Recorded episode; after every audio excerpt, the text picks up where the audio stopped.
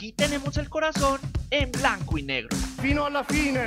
Y cabalgamos al ritmo de la cebra. ¡Gol, gol, gol, gol! ¡All'ultimo secondo! Di Quadrado! Di tocca Quadrado! La Vespa lo mette dentro! Tutti impazziti allo stadio! Noticias, polémica, invitados. Esto es La Cebra que habla. La Cebra que habla. ¡Sciacquatevi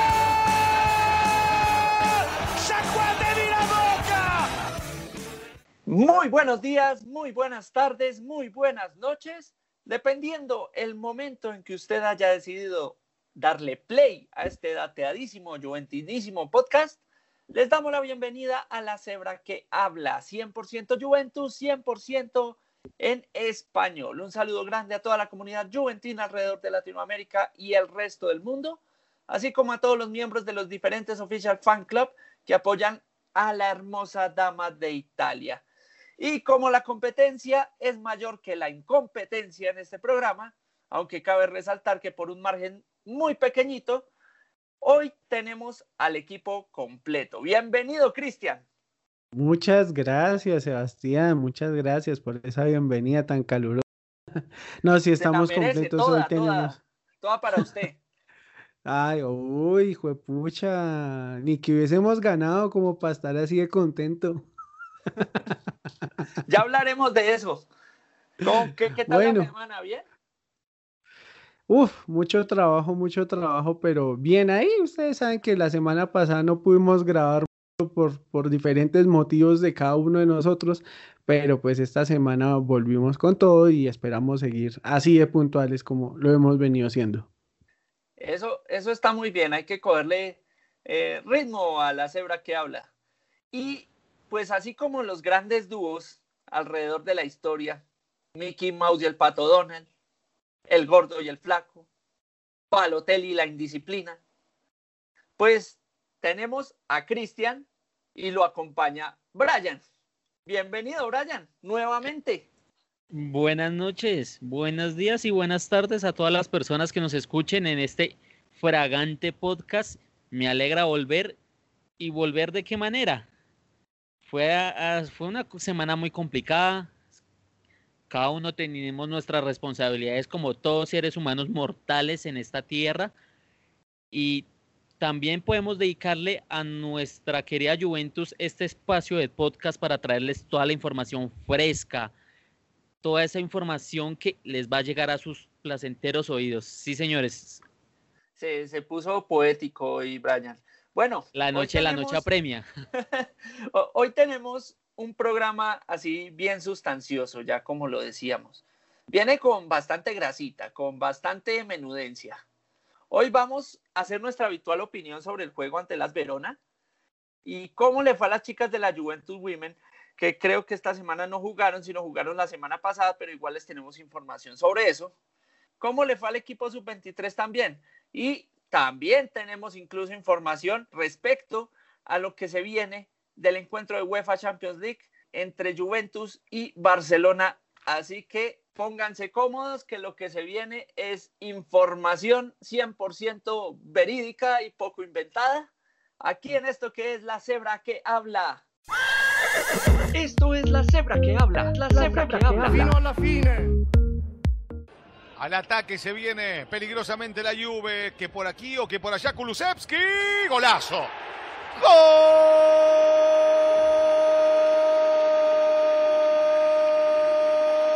de la Juve, Kulusevski, otro que llega desde el banco, zurdazo inatajable del ex Parma. Partido de domingo en la tarde en donde esperábamos una victoria de la poderosísima Juventus frente al modesto Elas Verona en Turín. Partido que resultó ser más complicado de lo que parecía en un comienzo y que resultamos con un marcador triste de un gol por uno, con polémicas, goles anulados, bastantes eh, dudas con respecto al funcionamiento del VAR y un equipo que lo veía uno de ir de arriba abajo, de arriba abajo, de arriba abajo, pero sin concretar muchas opciones de gol a pesar de tener un porcentaje de posesión muy superior a lo que mostró el Elas Verona. Partido 1-1, tercer partido consecutivo que se empata. Eh, Andrea Pirlo sigue con sus experimentos, buscando cuadrar el equipo, no tuvo su pretemporada. Así que digamos que utiliza estos primeros partidos para llegar a un engranaje total de esta Juventus que se está renovando totalmente. Cristiano Ronaldo todavía no está a disposición, Matix Delic todavía no está a disposición y eh, al igual que no está a disposición el brasileño Alexandro, así que nos toca mirar cómo hacemos y bailar con la más fea mientras tanto. ¿Cómo vio el partido, Cristian? Uf, Dios mío. El partido fue más feo que la camiseta que mostraron el día de hoy. Qué cosa tan horrible, ¿no? Tenía que echarme mi pullita por ese lado. camiseta, eh, camiseta que horrible. Hace, hace, falta aclarar que hace parte de una campaña de Adidas llamada Humorance, si mal no estoy, en donde el artista musical Farrell Williams se metió a creerse diseñador y digamos que hizo réplicas a mano. By hand for the human race, creo que era el eslogan de la campaña. Y bueno, hizo una, una réplica de, de, una de las camisetas que tuvimos hace unos cuantos años. ¿Me recuerdan la temporada? Esa fue la 2015-2016, si no estoy mal. Sí, 2015-2016. Que sí, que fue la última que se, en la que estuvo Morata. Sí, sí. Hoy le, hoy le tocó, le tocó también vestir la misma camiseta o sea, tuvo un déjà vu, pero un déjà vu así feo, con escudo mal hecho, así, así hecho a las patadas, así como cuando uno se acuerda de hacer un trabajo faltando apenas unas horas para entregarlo, algo así vendría siendo la camiseta. Pero no me cabe duda que muchos van a estar detrás del asunto de el ser coleccionistas de, de la misma camiseta, ¿no? Camiseta fea, horrible para, eh, según la opinión del señor Cristian. El señor Brian supongo que también le parecería fea. Sí, la verdad, eh, me recuerda, es que no digo que cualquiera pueda diseñar, no mentira, sí, cualquiera sí puede diseñar una camiseta. Voy a poner esto en, en ejemplificación. El Manchester City hizo un concurso hace poco de alguien que diseñara una camiseta, en especial para una campaña, si no estoy mal, y lo ganó una niña de 10 años haciendo una camiseta más presentable que la que hizo Farrell Williams, juntando las del United, las del Bayern Munich, la del Real Madrid. O sea, un escándalo. Pero, tengamos, tengamos en cuenta que Farrell Williams no diseñó nada, ¿no? Simplemente cogió una camiseta que estaba ya hecha y la pintó en crayones y, y ahí está. ¿Dónde me pueden dejar mis millones de dólares? Acá les dejo la cuenta. Chao y te cuidas creo que, que fue así, algo así el negocio, más o menos. Pero bueno, después de pasar eh, eh, la cebra que desfila en las pasarelas, entonces ahora sí podemos continuar con la parte del partido frente a las Verona. Eh, bien pueda, Cristian. Bueno, ahora sí, ya, ya, ya desahogamos un poquito lo que teníamos con respecto a esa horrible camiseta y como los decía, el partido fue igual de feo que esa camiseta. Eh, pésimo, paupérrimo. Cada vez sigo odiando más el bar. Realmente yo no sé qué carajos está pasando en Italia, pero es que no la tienen montada la Juventus. Eh, en las cuentas de Instagram. No es lo del empate, sino que, que, se han visto bastantes desaciertos arbitrales y no solo en el partido que involucra a la Juventus, sino, también en otros partidos. El, el, nivel arbitral como que también está en renovación en Italia y, y ha tenido sus problemas y, sus inconvenientes, pero el de hoy, hoy, hoy tuvo bastantes, bastantes problemas. Sobre todo que hubo por ahí una acción de Bernardeschi, la acción en que Morata se intentó voltear y prácticamente les tiró la camiseta, el defensor de, de Lelas les tiró la camiseta a Morata casi un metro y ni siquiera revisó. Eh, o sea, son cosas como que le hacen a uno, a uno dudar bastante del nivel arbitral. Sí, sinceramente aparte de eso, pues bueno, ya la parte como tal, como el club, veo una Juventus aún sin ideas, veo una Juventus que no está segura a, lo, a lo, que quiere jugar, no es una Juventus clara, no, no le veo un norte aún, creo que es una Juventus que depende mucho de, las individualidades de lo que puede hacer Morata, de lo que puede hacer Dybala, Kulusevski, sí, pero en general no veo una, una construcción, veo que esta Juventus está aún muy incómoda, que está tratando de descubrir qué es lo que quiere jugar y que pues desafortunadamente pues Pirlo está aprendiendo en el camino. Yo espero que estos tropiezos que estamos teniendo sean los tropiezos que precisamente se tuvieron en la temporada 2015-2016 cuando la Juventus se vendió a Vidal, vendió a Tevez, salió Pirlo, que hubo una renovación de jugadores y que el inicio de liga fue un desastre, pero pues bueno, al final terminamos consiguiendo esa quinta liga consecutiva, pero en, liga, en líneas generales esta Juventus aún le falta mucho y pues realmente yo espero que, que Pirlo le pueda encontrar el, el, norte al equipo, lo pueda organizar de una manera que el equipo pueda funcionar, porque sinceramente, eh, pues como les dije, las individualidades no, no, no, siempre lo pueden salvar a uno y, y, bueno, hoy, hoy pasó, hoy pasó, hoy dependimos de Morata, Morata está en muy, muy, muy buen nivel Vamos a ver cómo llega. Sí, vamos a ver cómo, cómo se va a comportar cuando llegue Cristiano otra vez al equipo, porque pues bueno, eh, digamos que Morata está haciendo el papel de Cristiano en estos momentos. Lo vi un jugador que repartía mucho, buscaba mucho a sus compañeros para generar juego. Eh, tuvo su gol, se lo anularon por un mísero centímetro, milímetro, realmente un desastre.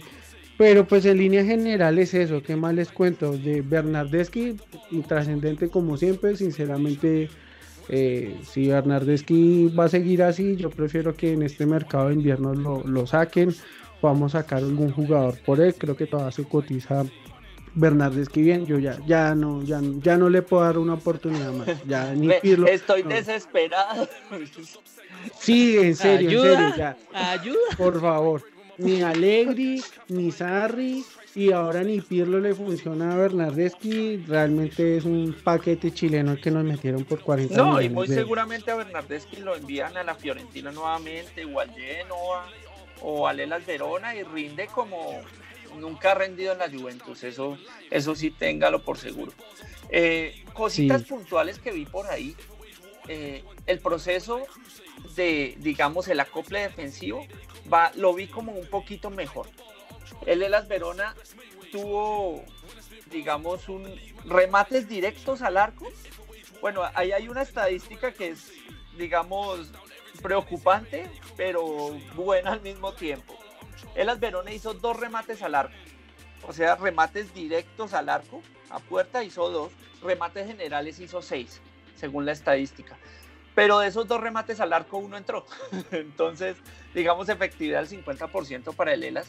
Pero me parece que, que, la parte defensiva se comportó bien. Me parece que Demiral está empezando a, a sentarse muy bien, muy bien en su posición. Creo que cuando vuelva Matix de eh, se va a quedar con una de esas posiciones y creo que Leonardo Bonucci, a pesar de ser el capitán del equipo, es de los que se encuentra en esa cuerda floja, ¿no? Pero, pero vi muy bien a Demiral, bien, vi muy bien a Danilo hoy. Sobre todo que ya tuvo sus errorcitos, ¿no? Pero, pero, pero vi a un Danilo muchísimo más atrevido. O sea, veíamos a, Danilo de mitad de cancha hacia adelante. Hace rato no veíamos a Danilo participando en la parte ofensiva así. Y me parece que eso, eso le dio un plus en los contragolpes. Me parece que ahí, ahí, se comportó, se comportó bien la, la defensa. ¿Qué más vio ahí, Brian? Eh, yo me tengo que quitar hoy el sombrero a, lo que para mí fue uno de los hombres del partido, eh, quitando a Kulusevski por el gol, porque prácticamente fue el que salvó el punto. Adrián Rabiot. Impresionante lo de ese hombre.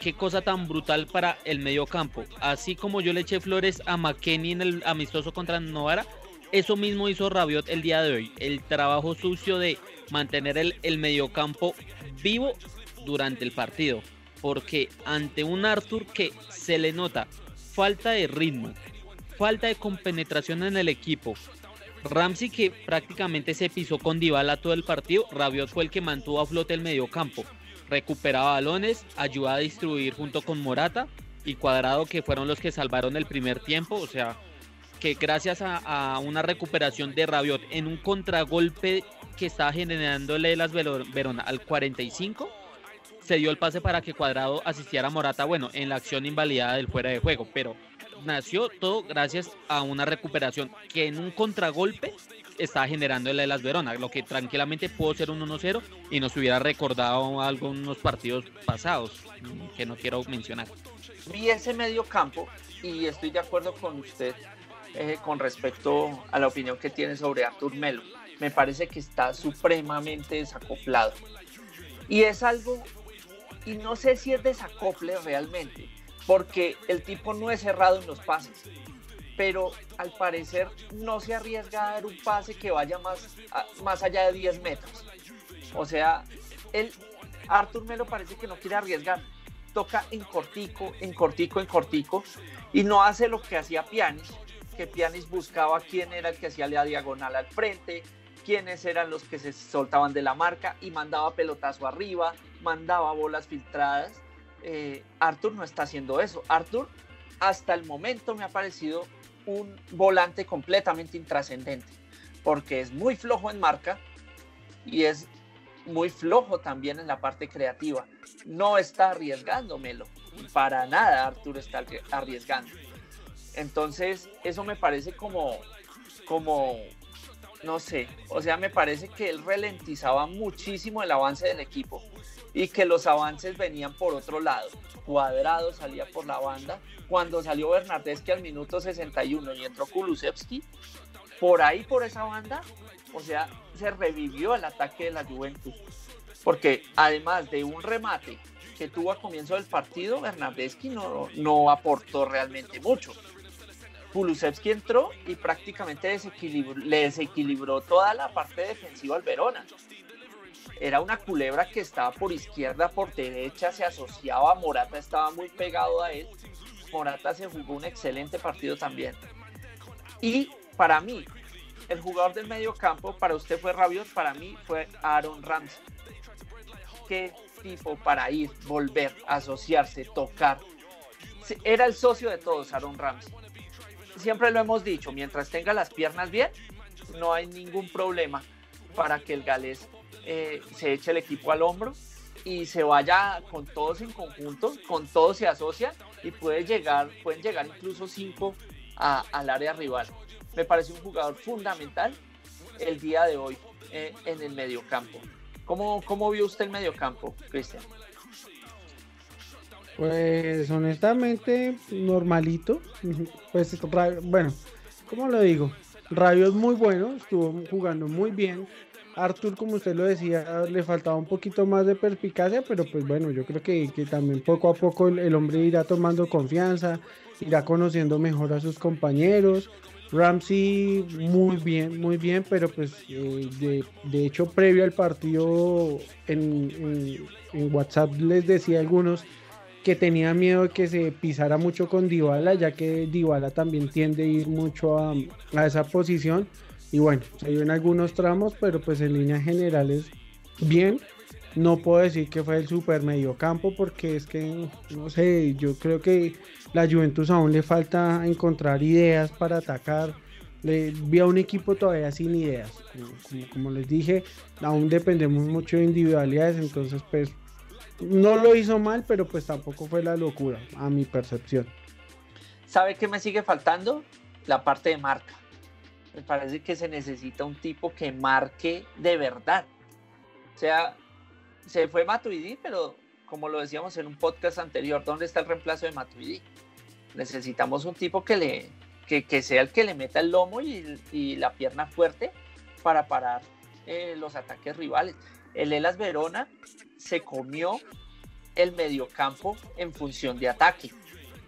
pasaba muy, muy fácil porque Juventus no tiene a alguien dedicado 100% a la marca. Y eso es un problema gigante. Quiero ver cómo se va a comportar ese mediocampo súper, hiper, mega ofensivo en función de marca cuando le toque enfrentar al Barcelona el miércoles. Que es un equipo obviamente de élite. Vamos a ver eh, con qué sale en cuanto a planteamiento Andrea Pirlo. Me parece que va a optar más por Bentancur, porque es un jugador muchísimo muchísimo más estable. creería yo. Muchísimo más estable en cuanto a lo que es marca y distribución de balón. Me parece que no es un partido para que Artur Melo sea inicialista. Mm, además de que Betancourt tiene mayor experiencia en este tipo de partidos. No, solo, no solo con la Juventus, sino con la selección uruguaya, enfrentar rivales de un peso mayor en específico, con mayor trayectoria. Tiene mayor rodaje en las piernas actualmente que Artur Melo, a menos de que nos vaya a sorprender Pirlo con algo, pero en estos partidos no creo que se vaya a arriesgar. Va a ir a lo seguro, o bueno, a lo que tiene más seguro actualmente. No, no, no, digamos lo que, que tiene algo seguro, no. Pues bueno, ya pasando a la parte de ataque, vemos a Paulo Dybala. Paulo Dybala se le nota se le nota completamente la falta de ritmo. Aunque fue un jugador que estuvo insistiendo, insistió por izquierda, por derecha, las ganas se le vieron todo el partido. ¿Compromiso tiene? Sí, sí, eh, el muchacho se esfuerza. esa es la frase que lo identifica, porque no podemos obviar el hecho de que falló unos poquitos pases, digámosle así. Sí, no, pues eso es el, total desacople. Además es que desde el partido contra Lyon por UEFA Champions League de la temporada pasada, Dybala no juega. Recordemos que desde ese entonces se lesionó, se fue recuperando, le dio COVID, después le dio gastroenteritis, no pudo estar con la selección. Eh, primer partido completo que juega Dybala y me parece que está jugando con un equipo que juega un ritmo completamente diferente y es normal que erre los pases. Porque una cosa es jugar a la velocidad de Kulusevski con Ramsey y Artur Melo, que son jugadores muy muy rápidos y Morata, que es un jugador que se mueve en, eh, en la, digamos en el centro del área con bastante facilidad. Y otra cosa es jugar con Matuidi, el Rabiot de mitad de temporada hacia atrás de la temporada pasada, mira Lempianis con los ojos en Barcelona, que jugaban a dos por hora y que incluso en un video que se filtró en redes, Cristiano Ronaldo hablaba con él y decía es que el mediocampo no apoya, el mediocampo nos está dejando solos, nos está dejando morir. Y es que está jugando a un ritmo diferente y ya se irá acoplando Pablo Dybala a, a ese, digamos, a ese ritmo. Tuvo mala suerte en ese remate que pegó en el palo, igual que ese remate de Juan Guillermo Cuadrado que también se estrelló en el poste, que pudo haber sido eh, la ventaja tempranera. La última acá también que se tuvo con Morata, sí, que cabeció muy alto que de pronto hubiera podido cabecear hacia abajo y eso hubiera complicado más al arquero. Sí, exacto. Pero me parece ah. que Pablo Dybala eh, eh, me parece que es normal que esté tan desacoplado. No juega desde hace un montón de meses y, y, pues no, no, no le puedo, digamos, criticar esa parte. Ya veremos a medida que van transcurriendo los partidos y cuando llegue Cristiano Ronaldo, que es como el socio de él, yo creo que esa, esa tripleta ofensiva de Cristiano con Dybala y con Morata va a ser va a ser una cosa increíble, va a ser espectacular. Me parece que se va a mover muchísimo y sobre todo Morata que está on fire en este momento. Mm. Recordemos, mucha gente estará criticando de pronto el hecho de que no, que se, se está regalando puntos, que estos rivales son a los que hay que ganarle, que vean que Milan que sí está ganando.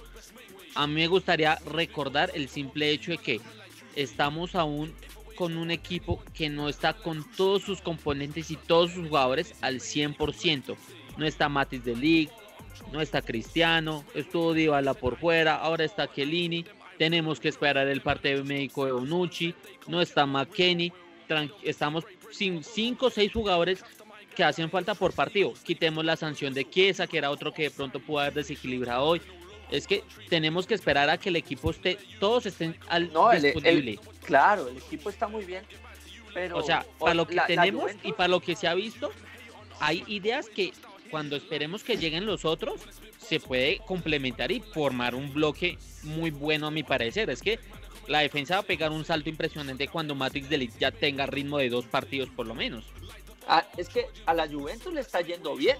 O sea, o sea, si tenemos en cuenta que al técnico lo eligieron en una semana, no tiene experiencia, tiene un equipo que es, está totalmente en recambio, porque digamos que la base estructural del equipo de las temporadas anteriores, eh, lo único que queda es la defensa.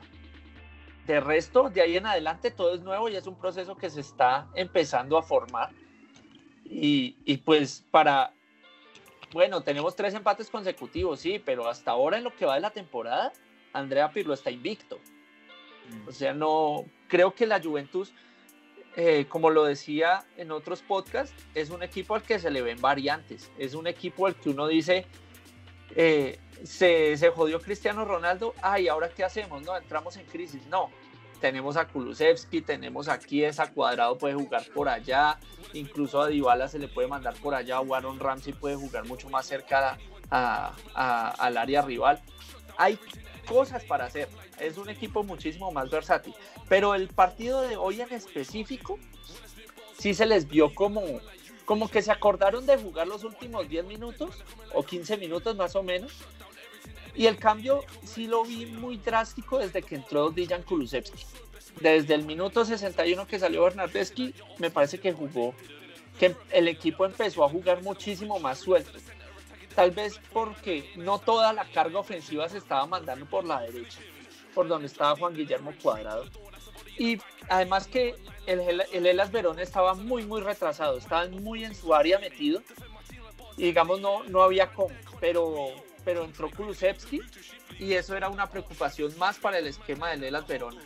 Se empezaron a, ir los jugadores por esa banda izquierda y empezaron a descuidar a Morata.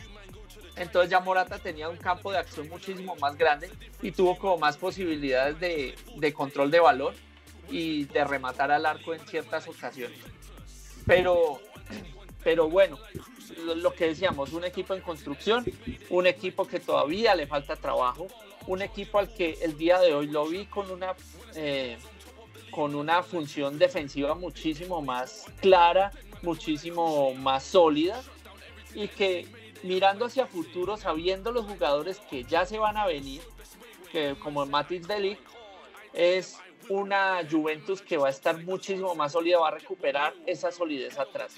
Me, impresiona mucho cómo, cómo de Miral se ha sentado en el esquema es cuestión de trabajar en líneas generales, es, es como, como lo que veo.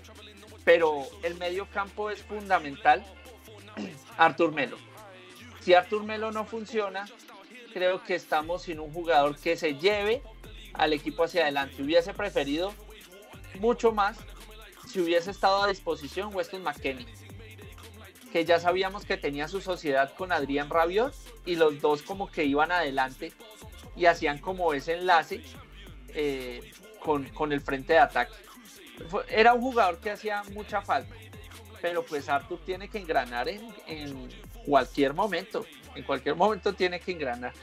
¿Algo más que agregar a, lo que fue el encuentro entre él hoy Cristian? No, no, realmente yo ya, ya creo que dio mi opinión, yo creo que... Yo, yo creo que ya me voy.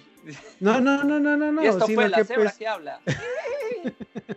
No, lo que pasa es que obviamente estoy de acuerdo con muchas cosas que ustedes dicen, pero bueno, pues también, ah, bueno, hay que, hay que tener paciencia. Sinceramente creo que esto es un proceso largo, ya ustedes bien lo dijeron, hay que creer en el mister, pero les, no quiero sonar ave mal agüero, pero puede que esta sea una temporada muy, muy, muy difícil, va a ser una temporada de transición. De verdad esperamos que no vaya a ser tan duro pero en este momento veo a una Juventus aún muy cruda. Espero que esto sea temporal, ya que pues Pirlo no tuvo pretemporada, Pirlo es inexperto. Eh, nada, yo solo espero que, en, el paso de, las jornadas vaya entendiendo un poquito más el equipo la idea de Pirlo. Pirlo vaya viendo si tiene que seguir jugando con línea de 3 o pasa a línea de 4. Hay que ir viendo, hay que ir viendo y pues aunque Brian dijo que que, hasta ahora está arrancando temporada, pues para mí cada punto y, cuando son puntos contra rivales inferiores eh, pesan y pesan mucho porque eso creo que lo vivimos la temporada pasada porque si no se hubiesen ganado ciertos partidos o, o Cristiano o Dybala no hubieran salvado la patria la temporada pasada en algunos partidos puntuales creo que no hubiéramos podido conseguir el, noveno título eh, consecutivo. Entonces, nada, simplemente esperar, confiemos que, nos vaya bien y pues vamos a ver con qué vamos a salir este miércoles en, ¿En qué? En Turín contra el Barcelona. Igual como sabemos, la bendita Serie A es una ruleta rusa, es una caja de Pandora donde no sabemos qué puede ocurrir y donde la tendencia, a diferencia de lo que ocurrió la temporada pasada, la tendencia es que esos equipos que se cuelgan muy rápido en la punta, más o menos a mediados de enero, comienzos de febrero, empiezan a desinflarse y empiezan a perder puntos importantes. Todo para que la Juventus termine siendo campeona nuevamente. Muchas gracias, que estés muy bien.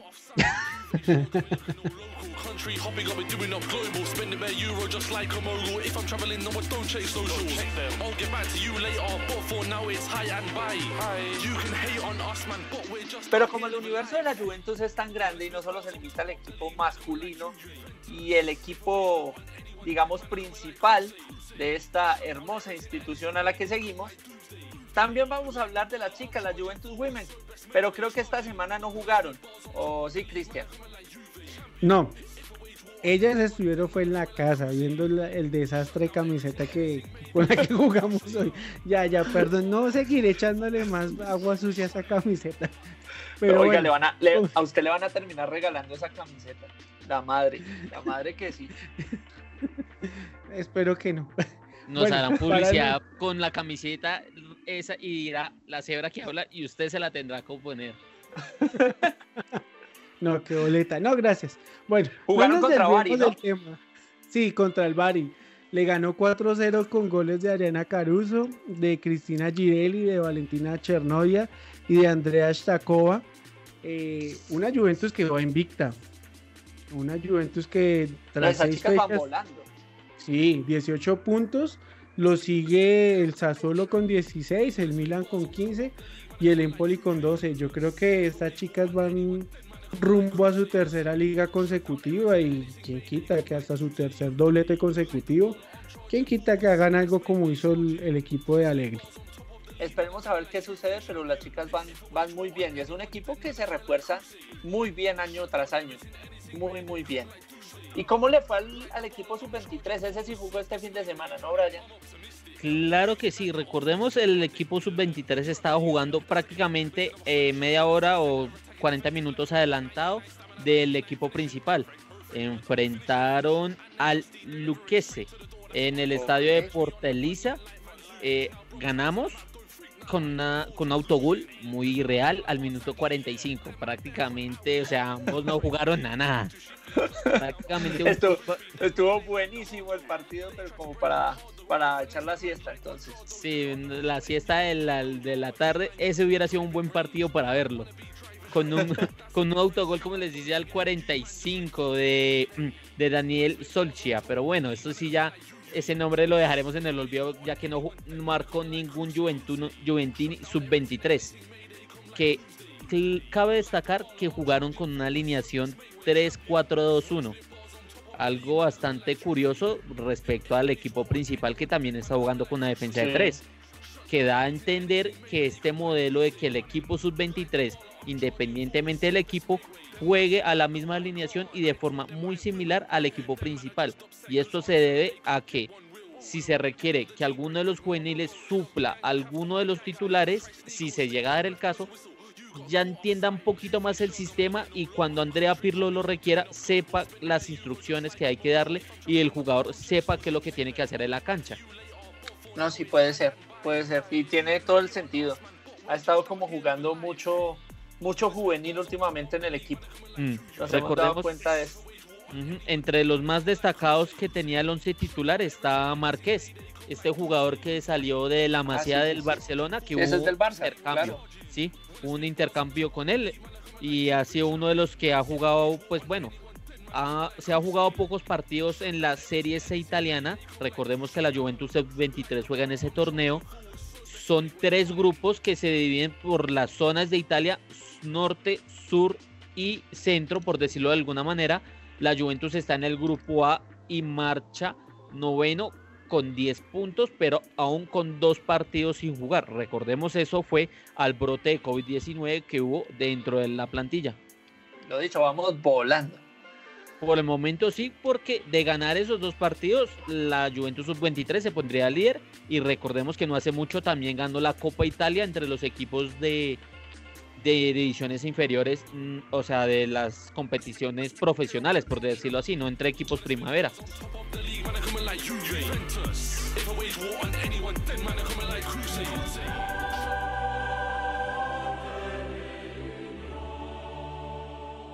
Tenemos encuentro por UEFA Champions League día miércoles 3 de la tarde hora colombiana. Juventus recibe al Barcelona en el Allianz Stadium. Partido importantísimo en la fase de grupos de la UEFA Champions League. El rival directo de la Juventus en esta competición para quedarse con el primer lugar del grupo. Eh, ¿Cómo le fue a ese equipo el fin de semana? Al parecer mal, perdió en el clásico frente al Real Madrid tres goles por uno, goles de Valverde, Ramos y Modric. Pero lo realmente importante en esta información es las dos bajas eh, bastante sensibles que tiene el Barcelona para enfrentar a la Juventus. Primero, no va a estar Gerard Piqué por suspensión y no va a estar, al parecer, Philippe Coutinho, que según eh, reportes del mismo Barcelona, sufrió una lesión muscular en bíceps femoral de la pierna izquierda, así que baila, no va a estar con el Barcelona para enfrentar a la Juventus, dos bajas importantes para el equipo español en su visita a Turín. Y por nuestra parte, estamos todavía esperando qué es lo que va a ocurrir con Cristiano Ronaldo. Por ahí dicen que sí puede jugar, otros que no puede jugar, otros que hay que esperar. ¿Cómo es la vaina, Cristian? Bueno, realmente se han manejado, es más que rumores porque alguna nota oficial no, no se ha visto aún.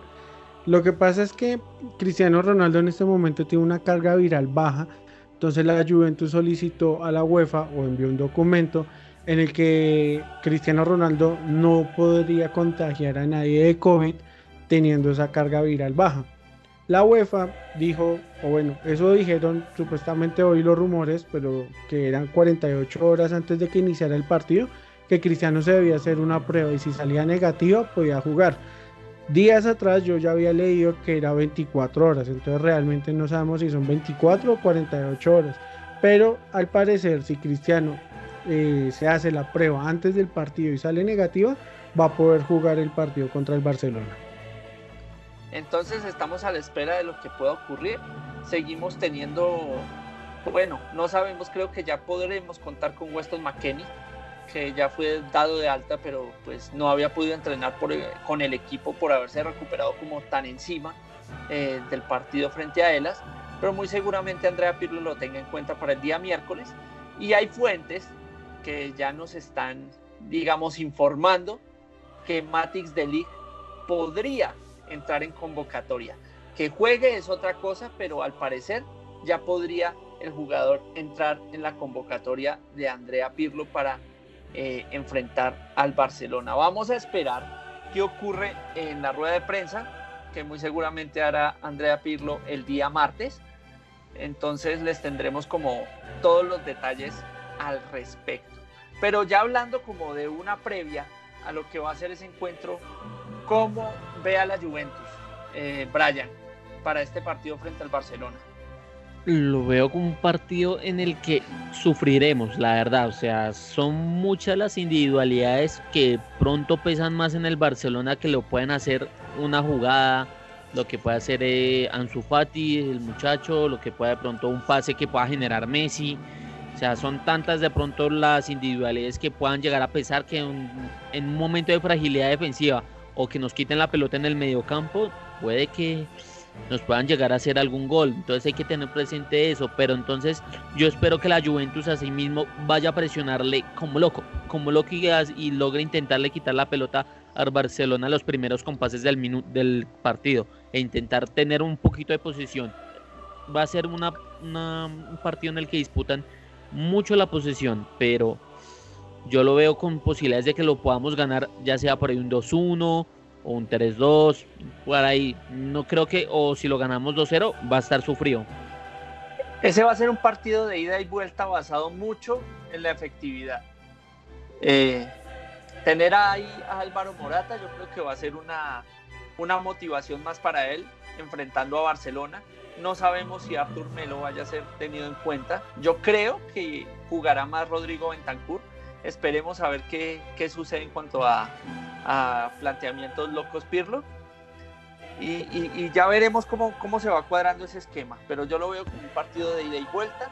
Lo veo un equipo con un partido con, con poco tránsito en medio campo, mucho tránsito por las bandas y, y una marca muy fuerte por parte de los defensores hacia los nueve. Ansu Fati creo que le van a dar pata a más no poder. Creo que Bonucci no lo va a dejar ni respirar. Y, y creo que va a pasar lo mismo con Morata por el otro lado. Me parece que va a ser eh, más que todo un partido jugado por las bandas. Mucho centro, mucho cambio de frente, eh, transición de defensa-ataque bastante, bastante rápida. Va a ser un partido bastante, bastante movido porque no son dos equipos que amarren mucho el balón. ¿Cómo lo ve usted, Cristian? Como lo dijo Brian y como lo dice usted, yo lo veo muy difícil. Realmente ambos equipos vienen mal. Pues la Juventus es un poquito mejor que el Barcelona. Pero pues la verdad va a ser un partido complicado ya que pues el Barcelona sigue siendo el Barcelona, ¿no? Puede que, que en liga no esté bien, pero en Champions se puede crecer. La Juventus, pues aunque ganó su partido contra el Dinamo, también ahí mostró una que otra dudita, pero va a ser un partido muy, muy, muy complicado en el que si ganamos sería algo muy, muy, muy bueno, pero realmente yo pues, voy más como por, por un empate. Yo lo veo más por un empate.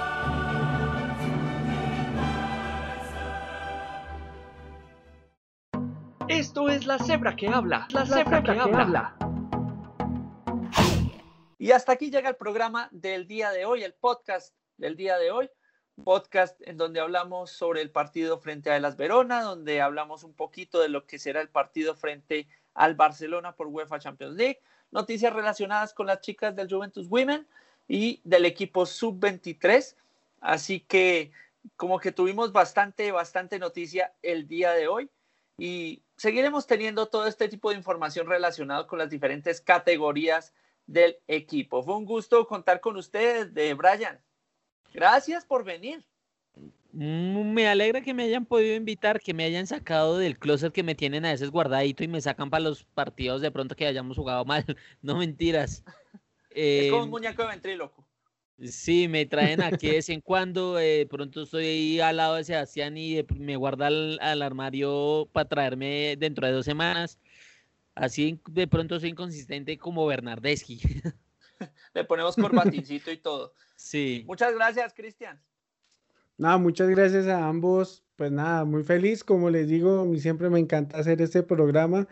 Pero bueno, vamos a ver cómo nos va este miércoles de UEFA Champions League y la próxima semana futbolito. Entonces, no se les olvide seguirnos en redes sociales y escuchárnoslos. Ya saben, compartan este podcast con los amigos que les gusta también la Juventus, por si por ahí de pronto alguno de sus amigos no lo conocen. Ya saben, aquí les tenemos la mejor información y de manera relax. Ya saben, nos pueden seguir en Instagram a través de cebra-podcast, cebra-podcast y a través de nuestras redes asociadas, Spotify, Apple Podcast, iBox y también a través de YouTube. Este y los anteriores programas lo pueden, los pueden encontrar a través de estas plataformas, así que no olviden seguirnos para que reciban toda la información al instante de todas nuestras actualizaciones. Esto fue La Cebra que habla. Nos escuchamos la otra semana, fino a la fine. Forza Juve.